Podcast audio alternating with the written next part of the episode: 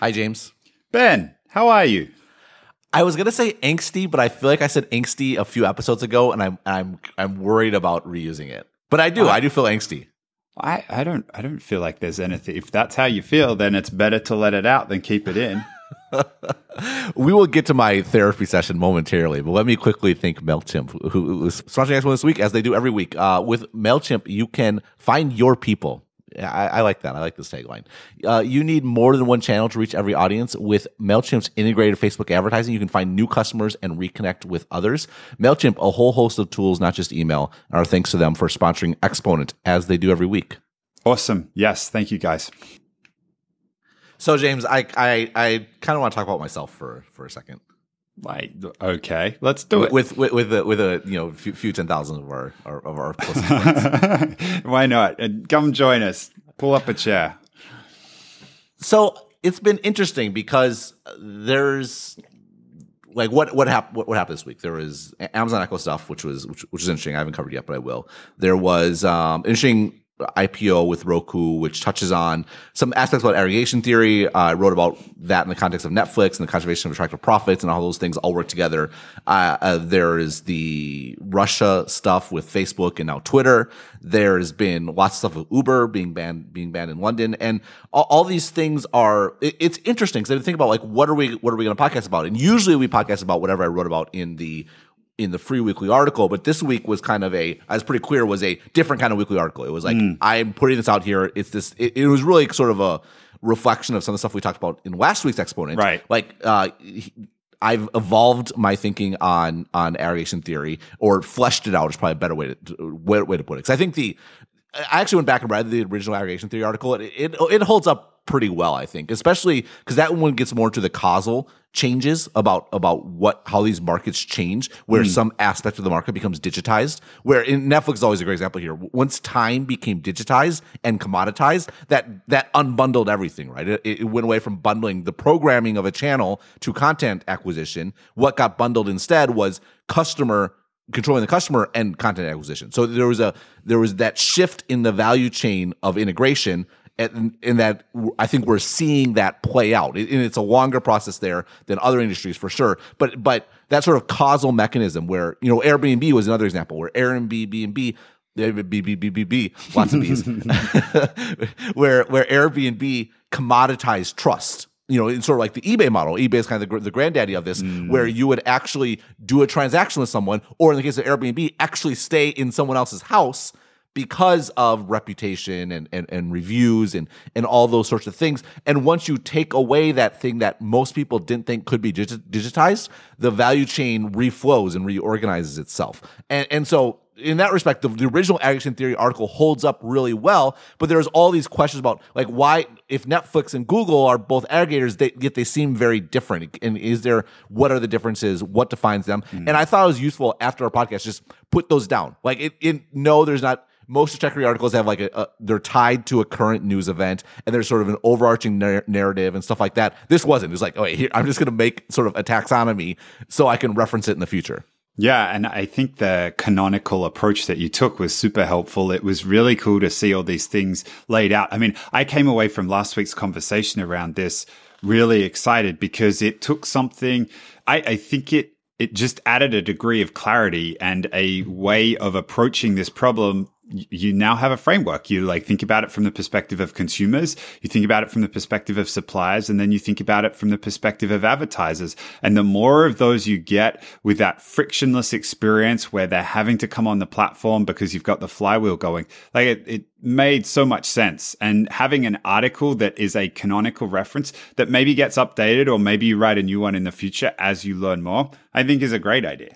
Yeah, it, it, it's it's been kind of fun this week because I got a bunch of responses like, "Oh, what about this company? What about this company? What about that company?" And so I wrote a follow up on the day update on Wednesday, like going through like seven or eight companies and, and how they are or are not aggregators and where they fit in this taxonomy. And then I realized some of these like there's there's something missing here because like some companies I talked about like like Zillow or like Roku, like there's there's certain aspects of them that seem to fit in a place mm. where that that imparts much more power on their business model than actually seems to exist in the real world and what's the difference there and like what, why do they differ and and and I almost feel like I could go back and rewrite that article right now, and it would actually be significantly updated in a span of like 48 to 72 hours. And that's that's you know the, the, that's kind of it's, it's a very cool thing.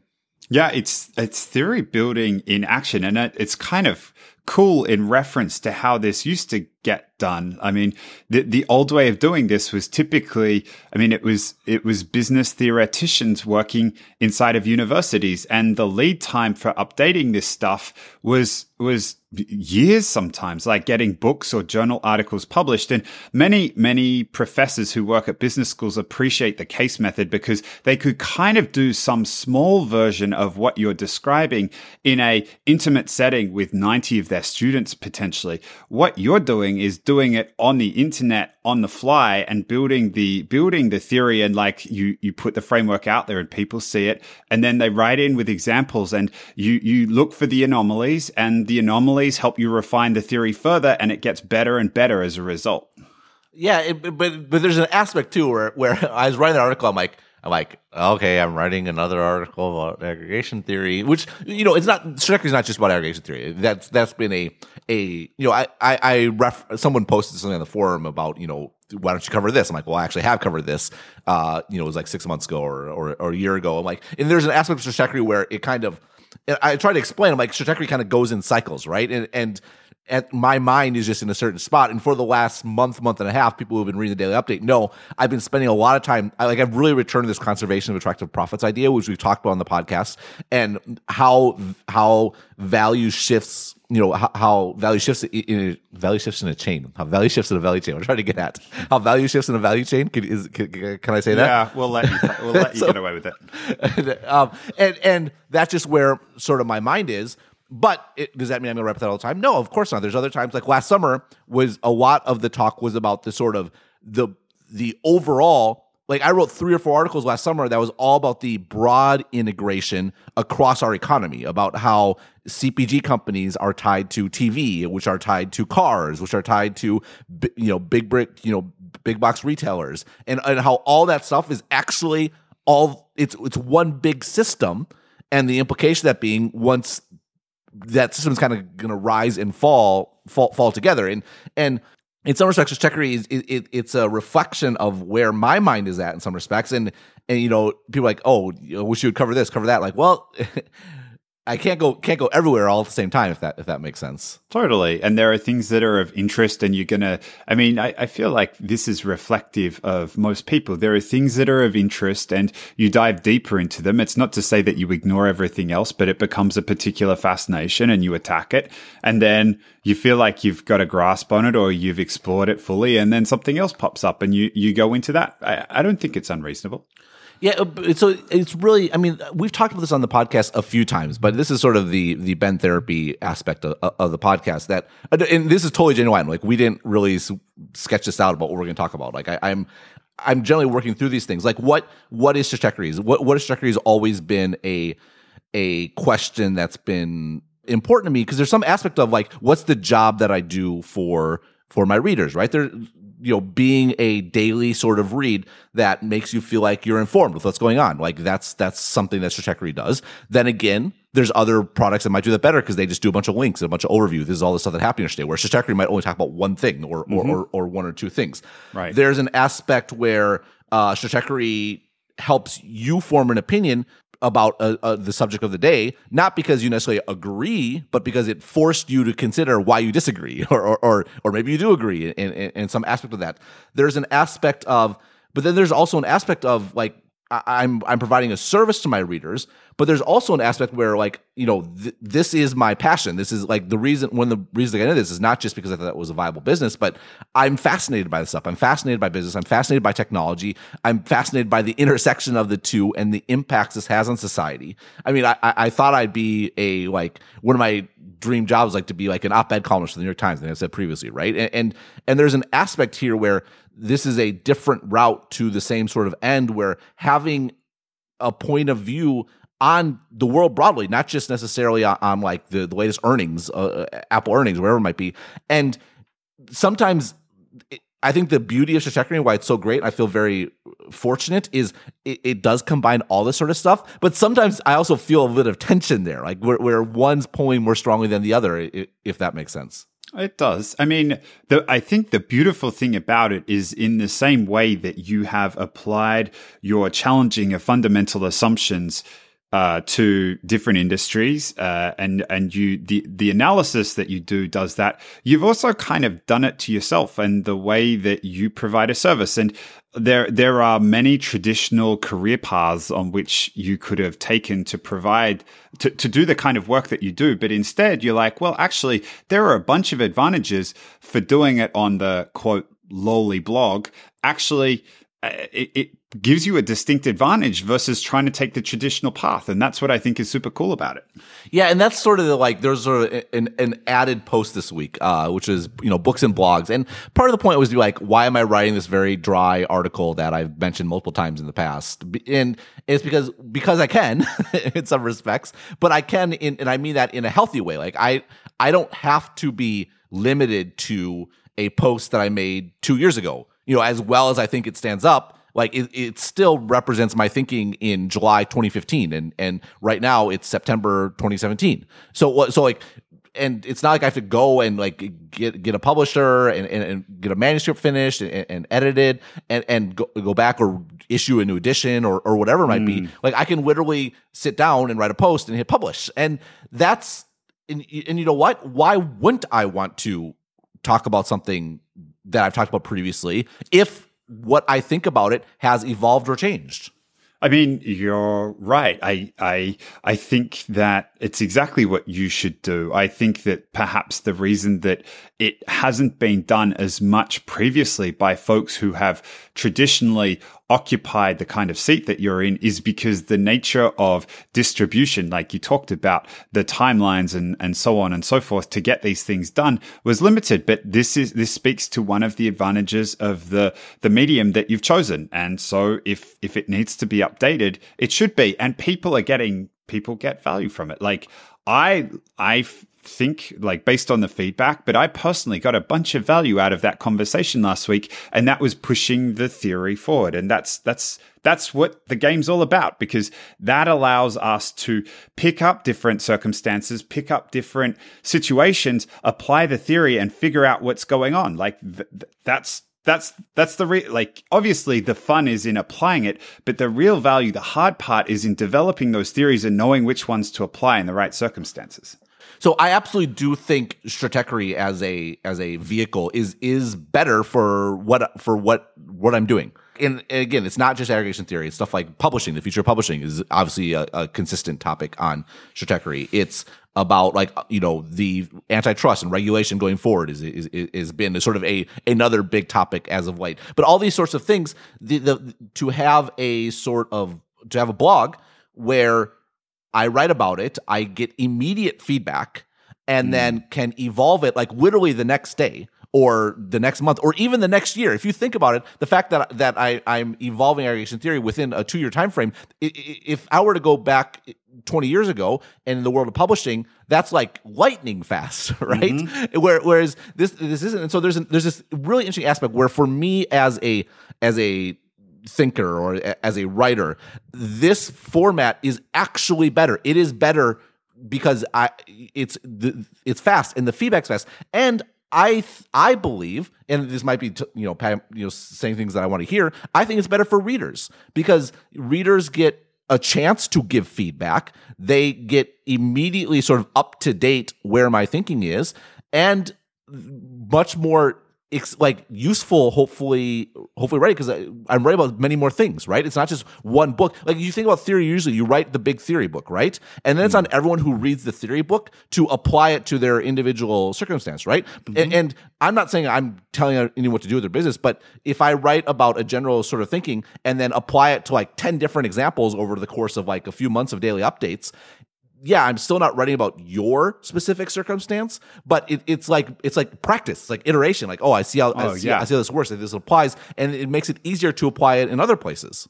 Uh, I mean, this it goes for your readers, but it's implied that it also goes for you. The feedback loops are so much tighter, and anytime you can uh, engineer a situation where you can get tighter feedback loops, you're going to improve faster. Like this is, I mean, this is one of the beautiful things that the internet has enabled in general is these, these incredibly tight feedback loops where we can, we can test things and see the results super fast. And as a result of that, you can refine theory, refine work, get more things out there, learn faster. Everyone benefits much more as a result.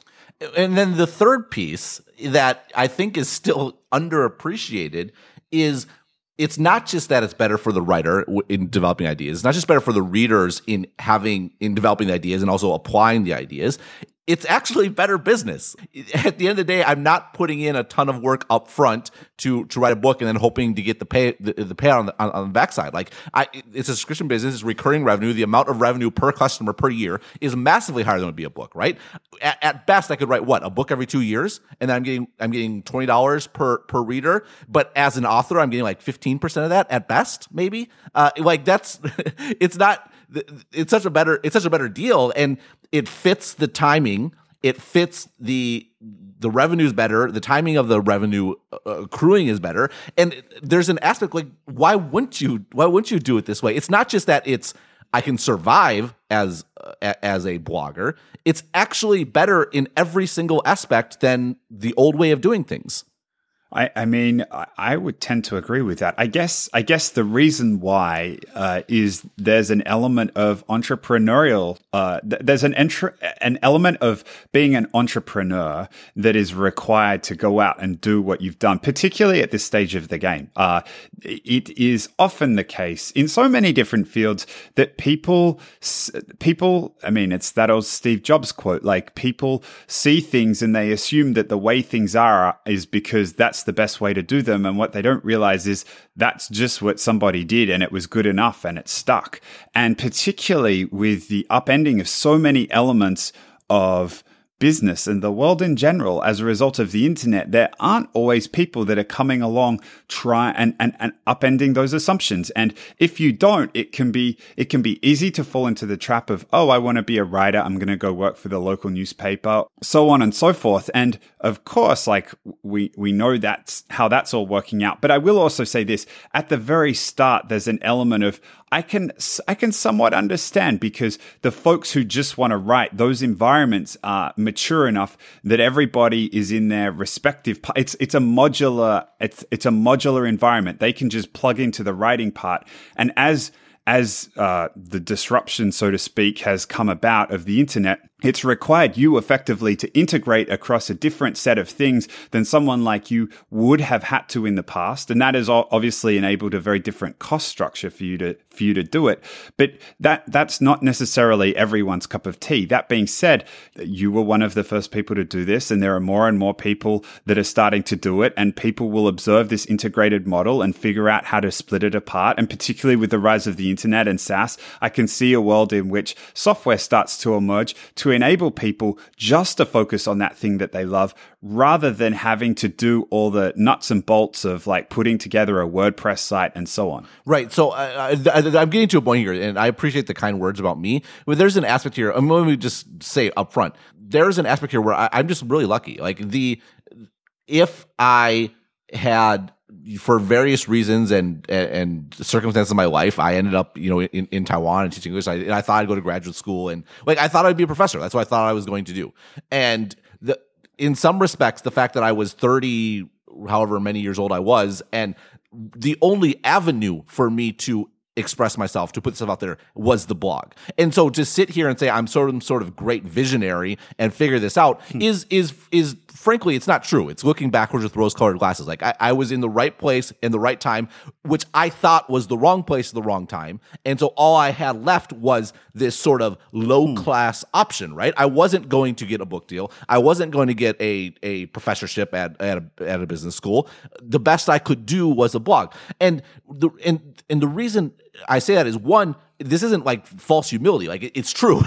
but two, it really is disruption. Like this is a because what what is a disruptive new technology it's something that comes in and it's good enough for all the people that can't afford the better option right and the immediate view is that it's not as good it, it like it, it just it, it's cheap right? And and hmm. it's doable by people who can't break into the way that's better. But what happens? It gets better. And, and, and in this case, getting better means the tooling got better. Like I started out with this horrific membership system based on a WordPress plugin. Is all it just I spent like so much time trying to get to work and then do customer support, all sorts of stuff. And then a year later, I, I use a program called Memberful. They started this new company D- didn't exist when I started Stratechery, but they started doing a, uh, membership as a service basically. And and I, I've worked with them. It's been a great experience. There's like Stripe came along. Stripe I, I started with Stripe at the beginning, but they had just rolled out like the subscription support and all these tools coming along where now it starts to get it gets better.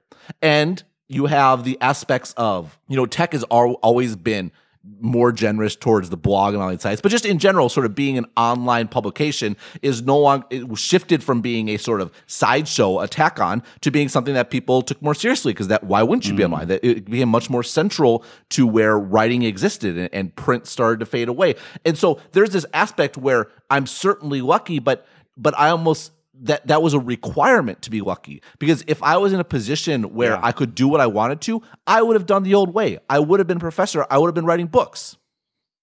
Yeah. And uh, it's it's funny the way that happens. And if you speak to folks that are um, speak to folks that start disruptive companies that go on to be successful, it's often some frustration or inability to access the existing model that causes them to start. But you're exactly right. It is a scale. It is a disrupt. It is obviously a disruption, but like it's the topic that we talked about earlier that immediacy, the feedback loops, the ability to reach uh, an audience really quickly, and the ability for the audience to reach back to you really quickly. That's the scalable advantage that at, uh, that gave it a bit of novelty at first, but as as the medium has grown, has meant that it's becoming more and more and more important relative to what print is. Right, that's exactly it. Because the thing with about truly disruptive technologies, and, and, and you've made you you always hammer on this point. And it's worth it's worth saying again. Is it they are actually better. They're just better on a different vector than what was possible before. And like, and this is exactly the case. Like to have these sort of feedback loops, this sort of iterative approach,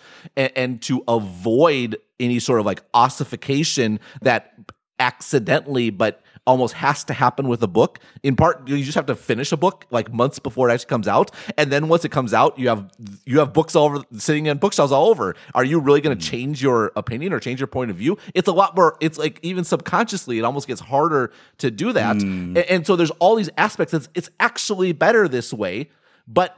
But why? What you say? Well, it's better this way. Why didn't they always do it that way? Because it wasn't possible before. Like it, it, it wasn't possible to publish in this iterative fashion before blogs came around, right? And then once blogs came around, it wasn't possible to do it. There was no business model. And so the pieces had to come along. But once they came along, you look at that these old the old way of doing it, it's like, why would I want to sit go back and become a, a, a- a book writer? I mean, I'll I, I will answer that somewhat as a book writer, somewhat in defense. I think there are instances where ossification is okay. If you're writing fictional stories, for example, or you're writing things where there is no risk of things going out of um out of date, that that model makes sense. But that was the only model, and everything had to fit into it. And right now like what what this is demonstrating what this conversation is demonstrating is at least there are a broad number of instances where it's actually better to get directly out there to bypass what is involved in that long upfront process and and build this beautiful thing and reveal it to the world 2 years later and and take a much leaner approach and get things out there and iterate quickly and learn as a result. And this this area is definitely one of Yeah, them. I'm glad you clarified that because I, I I put a line there saying that this is isn't the case for all things, and and it kind of got skipped over, understandably so, because said this big whole thing about blogs blogs over books. But for the sort of writing I'm doing, and sort of like writing that is tied very tied to current events and that is iterative and ideas that are in development. I think this model is better. If you're actually telling a story and that story is not just not is not just fiction. It could be nonfiction. It could be writing about events that happen. It could be autobiographies. It could be any sorts of things all of which have tremendous value. I mean i read books for Stratechery right? I, i've said before my favorite books to read are the books about the founding the founding of companies, right? The the you know the founding of Amazon, the founding of Facebook, the going back like uh, Intel or IBM or these co- because I think there's so much interesting things to understand about the world today based on knowing where things started and where they were previously. So I am by no means anti book, but you said it perfectly. Not everything needs to be a book, but previously everything did need to be a book because that was the only option. It's it's funny. I mean, if um, I, I think there have actually been attempts to challenge it, and even as you were saying it, I was starting to think about elements where I I could contradict what I said about the stories necessarily being best when they were uh, in one big element just delivered to like one big bundle delivered. So there are a bunch of examples where stories were actually told in a manner that's almost closer to what you're describing right now with Stratechery with blogs than it was with books. So one of my favorite books, um, fiction books, The Count of Monte Cristo, was stretched out over 139 installments. It was it was a serial, and of course, like the author Alexander Dumas, like benefited from to some extent some of exactly the same thing that you're describing, where like things were out more frequently. There was opportunity for feedback. I'm sure I don't know that for a fact, but I imagine that there was opportunity for feedback. But it's also the case, like the the the uh, the business model was probably more aligned, where he was paid more frequently to get to get um, uh, uh, to write and to get published as opposed to trying to create this massive tome and deliver it at the end. So there have been examples of stories being told in, in smaller snippets like what you're describing than the one big traditional book that most people think everything needs to fit into nowadays. Yeah, it's a great point because that was even back pre-internet, right? In like magazines and, and, stuff like that. But on the internet, that's also happened with stories. Like I think about the the Martian, the the the science fiction novel that was that was made into a movie.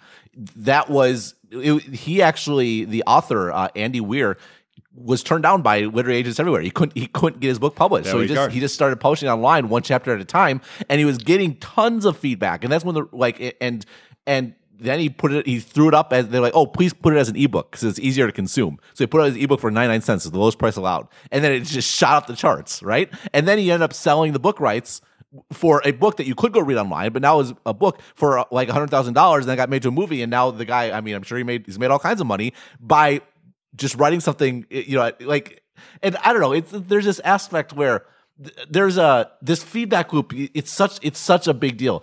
You see this a lot in music right? It's a huge thing in like what are the sort of the two biggest forms of music, right? Like hip hop and and like electronic sort of music. And there's an aspect where there's a there's a sort of reflection of the culture, right? Like they're they're both mm. computers are very important in in in in making the sounds and and remixing stuff and putting putting different pieces together. And so th- there's an aspect I think where technology and music and the intertwining of them is something that's really interesting if you if you kind of trace back music. There's there's an aspect of that. Mm. But another really important part of this is the idea of of working out tracks uh, with an audience first, or working out tracks on SoundCloud, or posting them online, mm. and this sort of live sort of feedback and iteration loop, and it all being public. And it's not just that it it it, it hurts. It's not like you're hurting.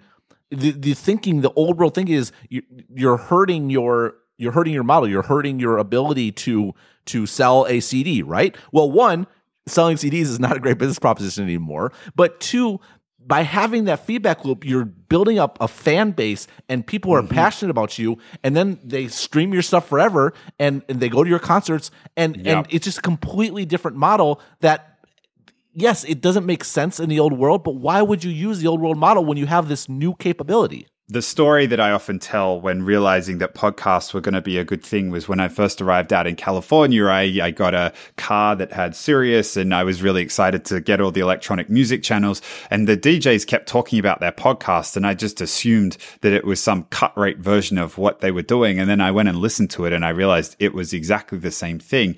And it took me a while to figure out why would they give all this music away? Like you are so conditioned to having to pay for it. Like, like you buy the tracks, you buy the CDs. And I realized like as I became more and more of a fan of some of these DJs because I'd always download their podcasts every week, I'd always listen to them, that they would talk about new releases. It would get you involved when those artists were touring or when the DJs themselves were touring. You would, you would go off and you would go to the concerts. It became a basis for them to create a record label because they had such a large captive audience that, that emerging artists would know that if they went onto this label and then it got played on the podcast, they get a whole bunch of exposure like it used to be with radio, like it was the new radio. It's exactly the mechanism that you're talking about. And it's it's exactly what you just said. It's it's that direct connection with with your listeners, right? I mean, mm-hmm. when when the when you were making a record in the 60s or 70s, like yes, you could have a concert, and and people would would pay to visit but there's an aspect it was like a one time thing. Like you visit a city like once a year or once every few years or whatever it is. To have that sort of direct connection and to have it be a regular connection that can be nourished on a regular basis. It's not just like it's not even just once a year. It's it's not even just once a month. It can be on almost weekly or daily basis. It, it inspires a level of of depth uh, in in, mm. in a relationship. And you think about the think about the friends you have. What's more valuable to you? Just leaving aside money, money and all that sort of stuff. What's more valuable to you? Is it your 1000 friends on facebook that you you you exchanged like accounts one time and you occasionally click like when they post a picture of their baby? Is that valuable to you? Or is it valuable to you the friends that oh crap, it's four in the morning. We've been talking for for however it might be, or the the ones you can meet up and it's like you've you've you've been together every day. You know, you've been apart for a few years because there's there's that depth of that relationship and that connection. Mm. Like what what's more valuable to you? It's always going to be the depth, and the crazy thing about it is that, and that that I mean, and despite the disparagement of Facebook, and I, I certainly understand the point you're trying to make, is that it, it, you can start to build those kinds of, as a producer of content, like you, like above and beyond those DJs that I always listen to, whoever it might be, uh, the, the gentleman who wrote The Martian, like you are able to start to build that kind of personal relationship as a result of the internet. And previously that was just impossible. Right. I'm not saying like eh, these, like these artists or DJs or, or, or, or whoever it might be are your stay up till four in the morning friend. Like, of, of course, mm. of course they're not. But relative to what they used to be, it really is a, a similar change in the relationship that it used to be between that is between your friend and your acquaintance, right? To go mm. from being someone like, oh, I didn't realize so and so had an album coming out, yeah, I'll pick that up, mm. to being a the new album comes out and not only do I know every song on it, I know like the 13 variations of the song that are on it, and and I've given all the, my time and attention, and I've gone to four concerts, and whatever whatever the the monetary payoff might be, there's an aspect of how do you how do you create value? How do you build a profitable company? How do you be profitable as an artist? How do you be profitable as a writer? Like just how do you build a profitable business? And at the end of the day, you want to sell something for more than it costs you to produce it, right? And you reap a mm-hmm. profit. Mm-hmm. How do you do that? A great way to do that is to provide massive amounts of, of customer value. And and you're not always going to capture all of it, right? Because there's going to be what's called the surplus, the, the, the, consumer surplus, where the amount of value they're getting from your product is more than however much you're selling it for. And in a in a very healthy business, there is the say someone just use numbers. Say they value your product at $60 you sell it for $40 and it costs you $20 and so mm-hmm. you're collecting a nice producer surplus that $20 they're they feel great about it. They don't care that you're collecting $20 from them because they're getting an excess $20 of value. They think they're getting a great deal. Everyone's happy. It's a huge win-win. And there's this aspect where the internet enables the everyone talks about the internet enables so much excess consumer value just astronomical amounts of consumer value. Like, oh, what happened to GDP and all sort of stuff. Well, you look at it, people have access to all the world's information at any moment on their fingertips, on their wrist, right? They have they have they have connections to all mm. the friends they've ever met in their entire life. And you may say, oh, yeah, that's worthless. You just like their picture of their mm. baby. I didn't even know my friend had a baby 20 years ago, right? right? I mean, we're so easy. I, I, just happened to watch that Louis C.K. skit. You know, everything's amazing and always happy. But there's this aspect of the amount of consumer surplus that is generated in all aspects of our life is, is overwhelming. And to say that the implication is that is that oh, the the economy is going to be worse. People are not going to make money going oh. forward. All the robots take over everything is to ignore like the amount of green space available to build companies is astronomical because there's so much consumer value. And if you as a producer can just inch up your line just a little bit, you can still make people incredibly happy and they're in many respects even happier because they want to see you succeed Like people, people all tell me all the time, oh, I wish you raise your prices. Or I have people told me like, I I pay for a monthly subscription because it gives you more money a year than giving you an annual subscription. It's like that's really nice of you, but like if you think about what what would drive someone to do that? Yeah, it's that relationship. And the, the on the subject of consumer surplus, it it it makes sense in the context of these 125 episodes, the 126 now.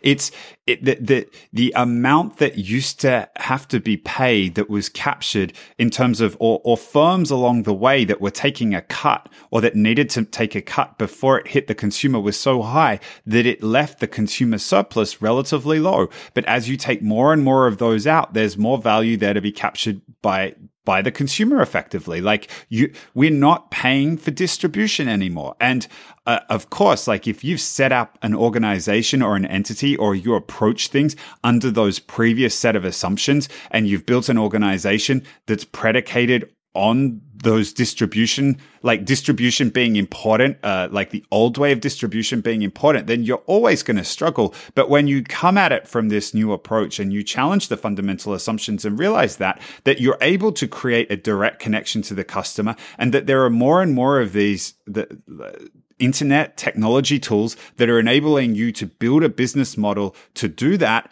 like eh, the sky's the limit in terms of what it is that you you're able to you're able to produce and the people that you're able to reach because you've got an addressable market of 7 billion people right off the bat and it's it's so hard though. I mean, I, I feel like I think uh, some of the angst I was driving at, and this has actually been very therapeutic. I I, I appreciate I appreciate your your time, but there there's there's been a bit of angst where I've been like feeling that like oh should I write about uh, Uber or Facebook? I already wrote about them a week ago or two weeks ago, or it might be. But like the facts on the grounds change, and, and I'm interested. I'm interested in how this works out. I'm I'm very interested in Facebook and its its impact on society and the regulate what what's going to happen in terms of regulation. And so when when things change materially. I, I want to write about it because I'm interested in it. Same thing with, with Uber. Like when they get a new CEO or this thing happens in London, like this company and, and all it represents for for good or or bad is is deeply interesting to me. And so i, I want to do it I feel like but you you get stuck in that sense of you know oh you already covered this and you got to have a broad base of things and do that or whatever. And and like the truth is the wonder of this world of this of this of the internet and of having such a massive audience is it rewards the pursuit of passion yeah. in a way that the old world never mm-hmm. did because you have these niches because you have you can find your tribe you can find your group of people that are interested in what you are interested in and and you know if you think about it to to to look back in like man i really I really miss the days where everyone could be on assembly line doing the exact same thing 45 times for, for the entire day. and again, I get that's fine for Ben, but I think that's fine for Ben, not in a this isn't an anomaly and everyone else is going to shit. I, I believe, and, and I'm passionate about this, speaking of passion, that there's so much room here for to do all these new things and new ideas. And there's so much, I mean, so frustrated generally about this view that everything is everything's crap. Everything's being destructed. Everyone's gonna be doomed. Everyone's gonna be out of job. Everyone should angel invest or everyone should whatever the crackpot idea of the uh, uh, of the day is. No, we need to embrace and extend and allow for human ingenuity. And there's so much potential there, just more potential than ever, ever before. I mean, I, I feel like this is a uh, a, uh, a I was about to say unique part of human nature, but it's a common trait that happens when these changes uh, when these changes occur. People are people are more uh, f- focused on what it is they're going to lose than what there is to gain. I mean, if you if you want to go to a root cause of disruption, like that's often that's that's like pretty close to it. Like it's it's viewing the world through the lens of what you already have and uh, the the loss aversion and how that drives behavior, as opposed to recognizing that sometimes these things are lost, sometimes these things are going to change, and wishing for it to come back isn't going to change it, but recognizing that it's happening and that there are these opportunities that are emerging and that you can you can sit and complain about it or you can grab it by the horns but it's going to be one of these cases and gosh, I mean, it's this is if if nothing else, this is the Silicon Valley crater, right? It's like fortune's going to favor the bold. Like get out there and try these things, and it it is enabling you to go chase passions that otherwise you might have i mean for you you talked about being a professor. Like think about all the the path that you would have had to have walked down of getting the phd of requiring a very narrow uh, contribution that you would uh, be required to make. And for some folks that's fantastic. That's what they want to do. But it like given what i've seen and what uh, all the listeners have seen in these conversations and in your writing like that's not what interests you. And you would have been straitjacketed into that for so long. And there are so many other jobs like that where you you assume that the way you have to do it is going up through the ranks at a traditional company. Well, actually, no, it's not. If you think you've got the chutzpah to go do it, or, or go grab a few friends and like figure out like where you uh where you uh, support each other in terms of skill sets, like go do something crazy, and uh, you you might be surprised at what you're able to achieve and almost part, part of the i think my, my frustration with this sort of current environment is that there there it's one thing to say that the you know the, the non-tech world is is glum and the world's ending et cetera. And, and you know they like there's a reason to believe that. Like the, all these I, I mentioned before that what i really spent a lot of time last summer is this idea that all these industries are interconnected and are all kind of mm-hmm. headed for headed for a rough time. And that's that's bad and that's that's worrisome. But at the same time what what's frustrating to me is this sort of sense in technology itself, this sort of like tech fatalism that, yeah, we're going to make a bunch of automation. You guys are all screwed. It's like, maybe we should do basic income. Maybe we should do all sorts of things. And this, this like, it, it, it it's pandering. It's coming across as we're going to screw you guys, but we'll, we'll, try to figure out a way to take care of you so you're not totally miserable. And it's insulting and it's mm. arrogant. And it's really starting to piss me off. Like, I'm not mad at people in the automotive industry or people in the publishing industry who are upset. The, their world is falling apart. Like it's it's a, especially publishing. Like they're I can get it. I can I can appreciate it. What I am getting pretty tired of is the tech exceptionalism that thinks the only way of the future is to build more San Francisco based tech companies. It's ridiculous. Like the the way of the future is to unlock and enable human creativity. And the benefit in some respects of these platforms that everyone's willing to shit on because oh better to blame facebook and twitter for all our problems as opposed to taking any personal responsibility well all these platforms are providing places for people to express themselves. Everyone wants to sit around and mock people taking selfies and having Instagram accounts and, and, and, and where they might be, or YouTube stars, or like people like all these like jobs. It's fun to take fun of people. Guess what? They are 50 times the entrepreneur you are. Because they actually created they did not only created a new job for themselves they created a job that never even existed mm-hmm. in the history of the world before like five years ago. Right. and you're sitting over here saying look at that idiot like taking selfies. Oh just a second.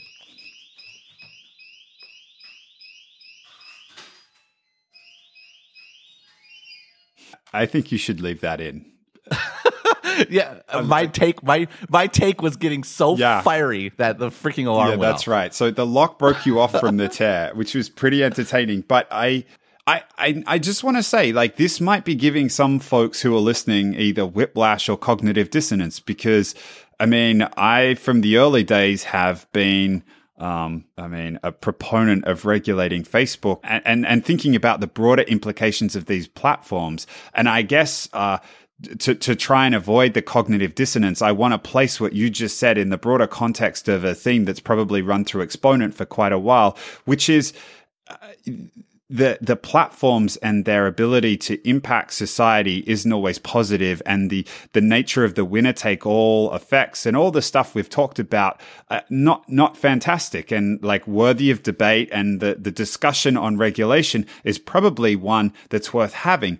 But i think your point is there's a whole array of benefits that are being brought to bear by them that is getting lost in the noise because people don't like people don't like the nature of change and it's easy to just pick on them as as the agents of change. These are the things that are causing everything that we've held precious to be torn down when it's not the case. And not only that they are enabling certain new jobs to emerge like to be able to reach people in ways that you couldn't before and like you said a degree of entrepreneurship to emerge that that previously wasn't possible Yeah, this touches on a couple themes that we've talked about regularly in Stratechery. So number one is like everything your your strengths are your weaknesses. Mm-hmm. It's the same thing, right? There's there's a flip side to both. So it's very easy to see and identify the the problems with Facebook. And and I think you know we've been very very prescient about many of these issues and it's not a surprise all of us being debated and rightly so but in some respects if we're going to be like contrarians it's time for us to flip the script like well, well let's not forget about mm. the good stuff because it's you don't want to squash it in the in, in the process of ameliorating the, the, the bad stuff. And if you think about if we're going to a new world that needs a new kind of economy, needs new kinds of jobs and new kinds of things, it's pretty darn important we don't squish all all, all that stuff's going to happen. So that, that's that's yeah. number one. Number two is is again I come back to arrogance. This idea that all that matters is technology that we know best like we as an industry and and it fits in this sort of like there has to be a technical solution to everything and and no technology is a tool it is an, it is an enabler. I I see, and this is a fundamental division in technology about thinking, and I clearly set myself on one side of the divide. You either have the sort of view, like to use Steve Jobs' quote, "Technology is a bicycle of the mind," in that it superpowers humans, it makes them able to do more, able to do things in new and amazing ways, or you think it is a replacement for the human that it that it is going to do what we do and it's going to do it better and faster, and we're going to be obsolete. And I reject that view, and I believe maybe it's a choice. Maybe I don't have the evidence for it. Maybe this is just at the end of the day, everything comes down to there's some aspect of our belief system that is faith and a choice. And this is my choice. I believe in humans, and I think there is more evidence than people are willing to admit that actually there are ways in which the new system is better. Mm. And is it going to be messy getting there? Is there going to be lots of lots of upheaval? Is there going to be lots of tension? There is. I am one of my very first articles in Stratechery saying like I, I, don't know if this is going to turn out well. Taking away friction, everything might fall apart. We might have wars. We might have nations splitting up. We might have new political systems because that's what happened with the Industrial Revolution, and I think this is a change on that scale. But one, it's happening. We can't stop it. So we better start stop looking backwards and start looking forward to how can we one avoid all the that bad stuff and two we avoid that by getting to the future faster. And you'd only get to the future faster if you actually have a positive view. You need a certain sort of optimism about, humans. And why not? What's the worst? I'm optimistic about humans, and we all end up in the matrix feeding the AI, and then it won't matter anyway. I, let's be optimistic. Yeah, I, I mean, I, I, I understand the divide that you you propose between the bicycle for, for the mind versus the replacement for.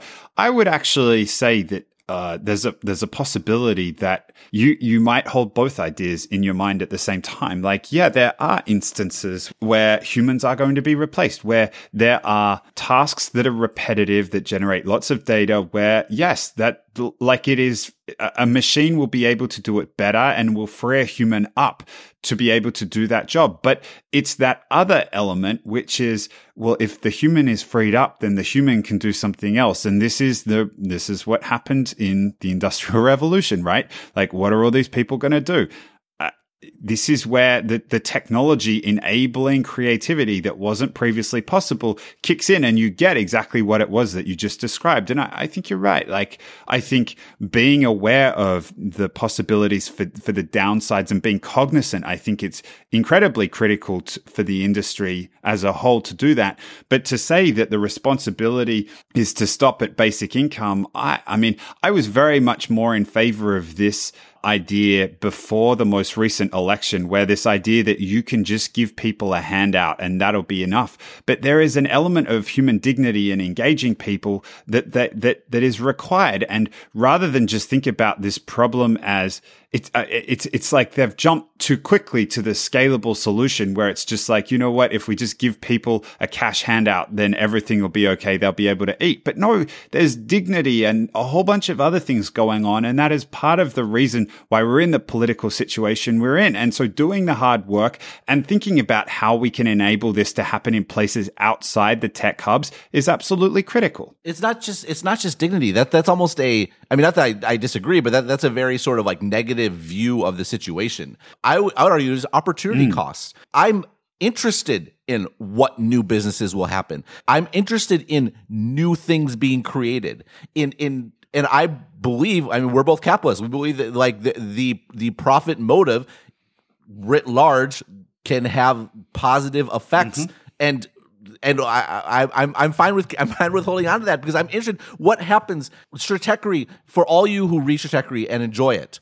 At the end of the day, I it came about because I was desperate because I, I I wanted to get these ideas out. I need to figure out how to do it. I need to figure out a business model to make money because I wasn't just going to get paid to sit in my rear end. And what drives me every day, every day, uh, knowing I have customers who who who give me money and are expecting a product, and I don't want them to I don't want them to leave. So I, I better work hard every day to produce something that is worthy of them paying for text on the internet, right? And I I would like to think it's a net benefit. It's obviously a benefit to me, but it, I would hope it's a benefit to my readers, and I hope it's a benefit to sort of the the sectors that I work in, that the ideas and and that I have that are not just mine, but that also come from that feedback loop, that that, that in some indirect sense are from my readers and are from the the, the broader audience and and all that sort of stuff actually does have a positive impact sort of broadly. And that's that's a great thing. And the incentives that drove me here shouldn't be forgotten because they're important mm. too. Yeah, I, I was going to pick up on exactly that point. Like, there are elements of desperation inside many elements of society right now as to what's happening. But the, the, the, the direness can actually be a, and again, not to downplay it. And I realize that I'm opening myself up to criticism sitting here in San Francisco saying that, but the, the situations in which, and I can the situations in which things are most dire are when when some brilliant things come to bear. It can bring out some of the best in people and it can it is what encourages you to start to create new things. Like we've talked about this in the context of culture. Once a culture gets set, it's so hard to break it except in the instances of emergencies or catastrophes where things are falling apart to such an extent that you like, okay, it's clear that the old way isn't working anymore. We need to find a new way. And that is, that is the, that is inside of this darkness that people are talking about. That is the cause for optimism, right?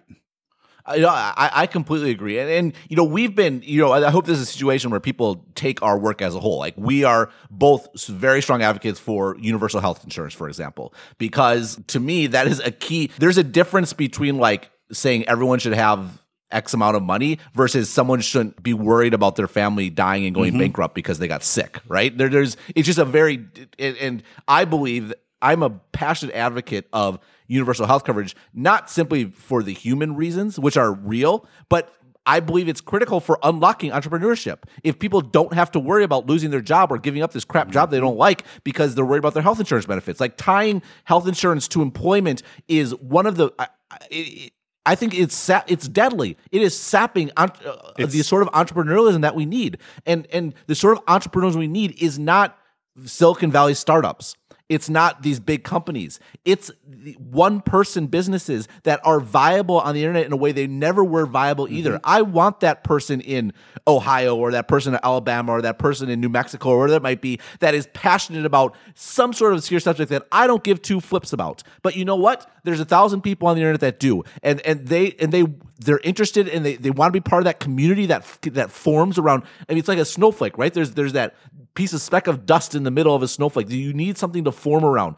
And someone out there on the internet and all these sorts of things that people care about and interested about, they're out there waiting to be that speck, but they're but but they're they're, they're staying in some like dead end job for, for healthcare benefits. It's it's frustrating. And anyhow, I was uh, I got worked up trying to defend you, so I hope you I hope you appreciate No, I- I it. appreciate it. Remember that. I would say it's saddling. Like we talked about the desperation and the desperation being the cause for, for unlocking new things that, that weren't previously possible. But this is an instance where you saddle, where you're, you're shackling people to the desperation, where they, they have the desperation, but they're not able to leave because to, to, to leap would require putting their family's health in jeopardy. Like they're not going to do it under those circumstances. Like, I, and you talked about your own experience starting up Stratechery. Like it was possible in part because there was universal healthcare in Taiwan. You, you talked about all those elements of like you needed to get those ideas out there and building all these things, but there was this base level of infrastructure that enabled you to do it. And it's important not to forget that.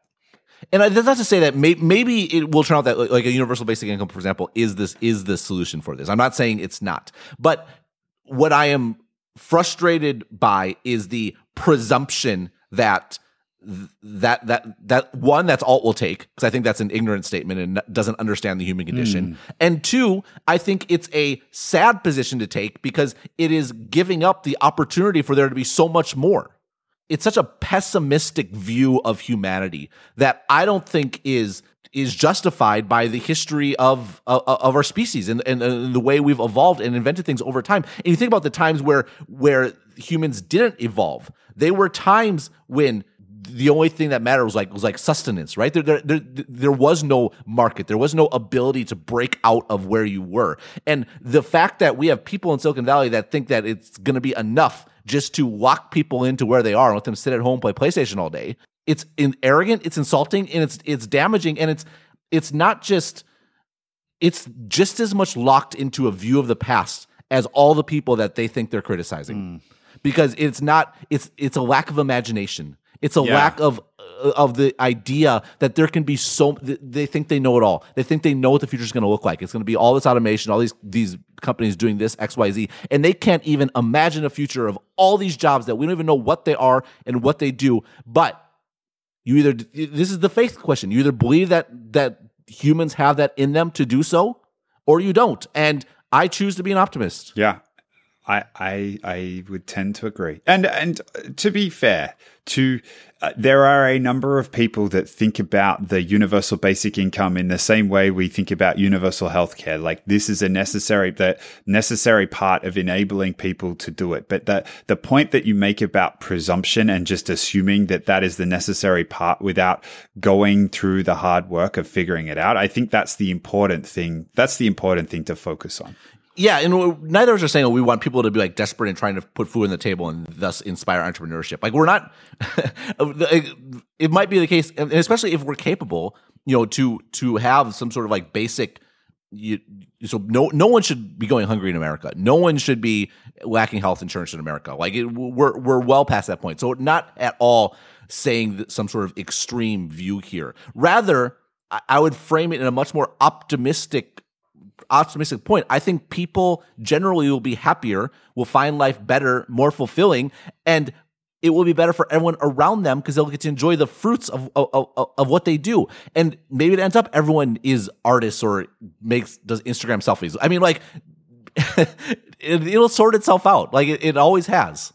Yeah, yeah, and I I, sh- I, share your optimism that it will. Um, but I, I I think the point around uh, having a higher view of human nature than that these are just uh, these are just mouths to feed that will have no purpose beyond consuming is is a pretty dim view that uh, yeah. And particularly in in this as the tide turns on on the narrative around Silicon Valley the, the broader view that uh, that it's this all-knowing thing that's always beneficial which is is starting to be questioned I think it's important to to be having these conversations and to be thinking about this stuff. Well frankly the tide should turn against this point of view if that is really the Silicon Valley ad, and I know I'm, I'm, I'm like stereotyping millions of people, but if the point of view is that we're going to put everyone out of business and we're going to throw off some cash so they don't go hungry, yeah, damn you. Everyone should turn against that. And, uh, and you know, if, if whereas the Silicon Valley, broadly speaking, wants to take a much more inspirational view, eh, which I think is justified, that creating the stage for new opportunities and new businesses and and building the tools for that. And that's why the companies that get me really excited in Silicon Valley are, are, you know like something like AWS I find really exciting. This idea that you can bring your business online without having to do a bunch of upfront investment. That's great. Mm. A company like Stripe is is one of my favorite companies. And you look at Stripe and it's easy to think about Stripe be like, well, you know, they're making a scale margin. Is there is there really a big company there? Can they really justify their valuation? And yes, that when I put my business analyst hat, you can have that discussion. But there's also a discussion where there's all kinds of new companies that can accept payments that couldn't previously. Mm-hmm. Square, another, another great example. Like you see this a lot in the payment space, where enabling stuff that wasn't yeah. possible before, and and companies that enable stuff for normal people that wasn't possible before. Man, the, the, like that's something to be genuinely excited about because that's what's going to actually have a difference in the long run. Etsy. Etsy is one of my all-time favorite companies. I barely write about it because it's not really material from a sort of analytical standpoint, but the idea of there being a marketplace where people can can sell like bracelets and necklaces, that's like that's awesome. It's awesome. You used to have to go to like a, a fair or something like that, and like someone's setting up a table, and you can set that up and, and serve it on the internet. Incredible company. Yeah. Uh, and for all the reasons we've talked about, because it's enabling people to do stuff they couldn't do before. And uh, uh, you don't need to go, if you're in the, one of these industries, you don't need to go through the hoops that you've jumped through to get one of these things up, one of these stores up. Like you can run it through that and it's mostly taken care of and not, and not just that, but you have this aspect where it's possible to be a YouTube video star because YouTube reaches everyone. Mm-hmm. The nature of everyone, oh, Google has so much power. YouTube is the only is the only option. That has a huge positive for the, the YouTube the YouTube video maker, right? That he can reach everyone. The fact that you know Stratechery, I can write this blog. Yeah, it's great theoretically. Everyone, everyone in the internet can reach it, but how do I actually communicate to the entire world that there's that there's this random site with with a name that's hard to spell that you can they can go to? Well, social media is there. Social media lets people freely spread the word and broadcast. And the fact that everyone's on Facebook and uh, most people in tech are on Twitter, that's actually a really good thing for me. Centralization is a win. I feel like we've come full circle. Like it's back to where we started. Like this is, uh, yeah, it's it's easy to knock this, but there are serious benefits to it, and it's it's easy to lose sight of it. All right, so th- th- sorry, this has been a different podcast. It's been my therapy session. It's been a little polemical. We've probably like, and so grant us some grace. Yeah. Maybe like like the, some aspect of universal basic income m- might be the solution. Uh, you know, health insurance. Obviously, we have strong opinions about that. Uh, what tech is to say that two million people you can distill it down to one point of view is absurd mm-hmm. and insulting. So just to be clear, this is a little bit of a I, I don't know. I, I, it was my therapy session. I needed like there's this. I don't know. It's just been something that's been stewing in my head. So much recently, particularly the types of things that you're going to read on Twitter or whatever are. Uh, uh, like there's so much negative stuff that's coming out without an appreciation of the positive stuff, and I, I, I, I think the the reality check that that that that this conversation presents, which is yes, there are things that have been great that have been lost, but unfortunately they're not coming back. But what's more, there are some pretty amazing things that are unleashed as a result of that and it's it's valuable not to lose sight of it and to be optimistic about what that what what they represent. I i i don't i don't think there's i don't think we need to apologize too much for no, it. you know i think i think this is a bit of a reckoning for technology. Uh, in that technology had the luxury and maybe this is kind of the weird sort of tie in to my own sort of like angst I was feeling about Stratechery and uh, writing about, you know, what I was writing about.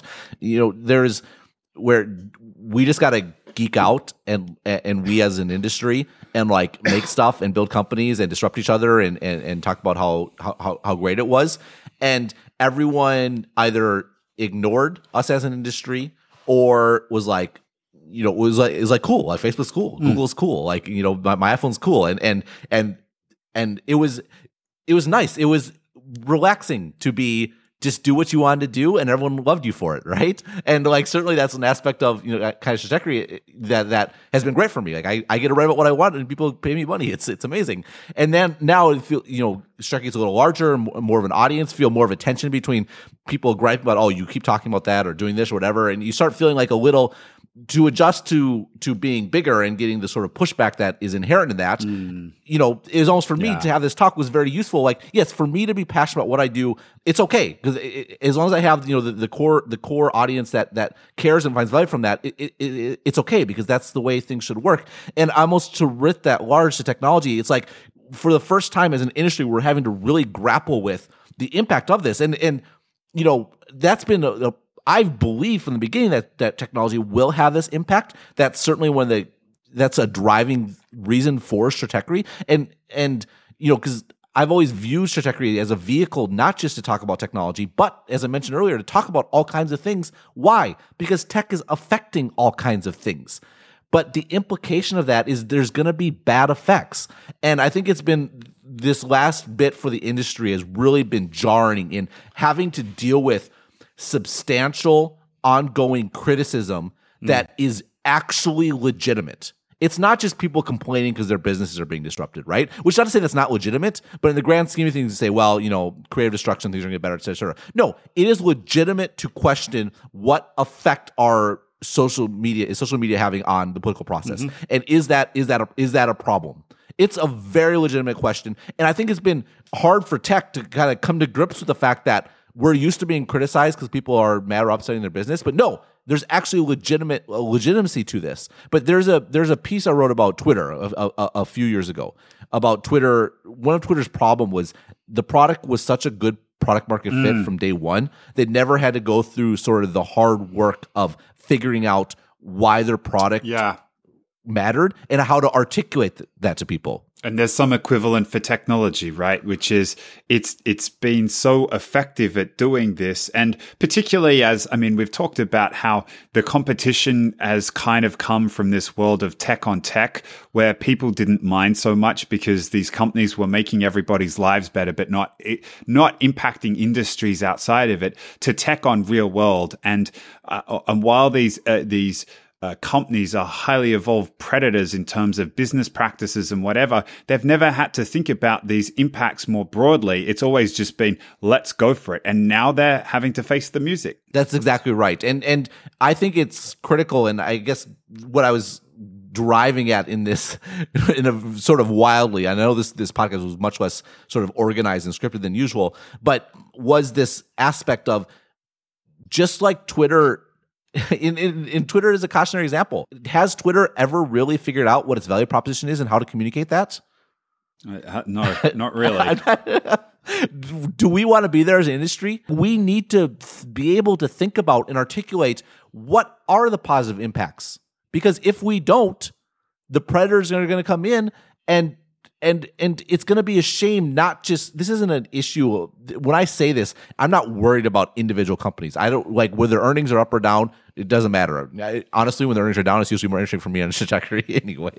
So it's not about the, the the financial fortunes of companies. It's about my belief that the change we're encountering is inevitable. And we would be so much better off if we understand articulate and embrace the opportunities that are inherent in that change. Because if we don't, we could slip into a new kind of like dark ages where we're just stagnant. And and that's not going to be good for anyone. that feels like as good a place as any to finish up.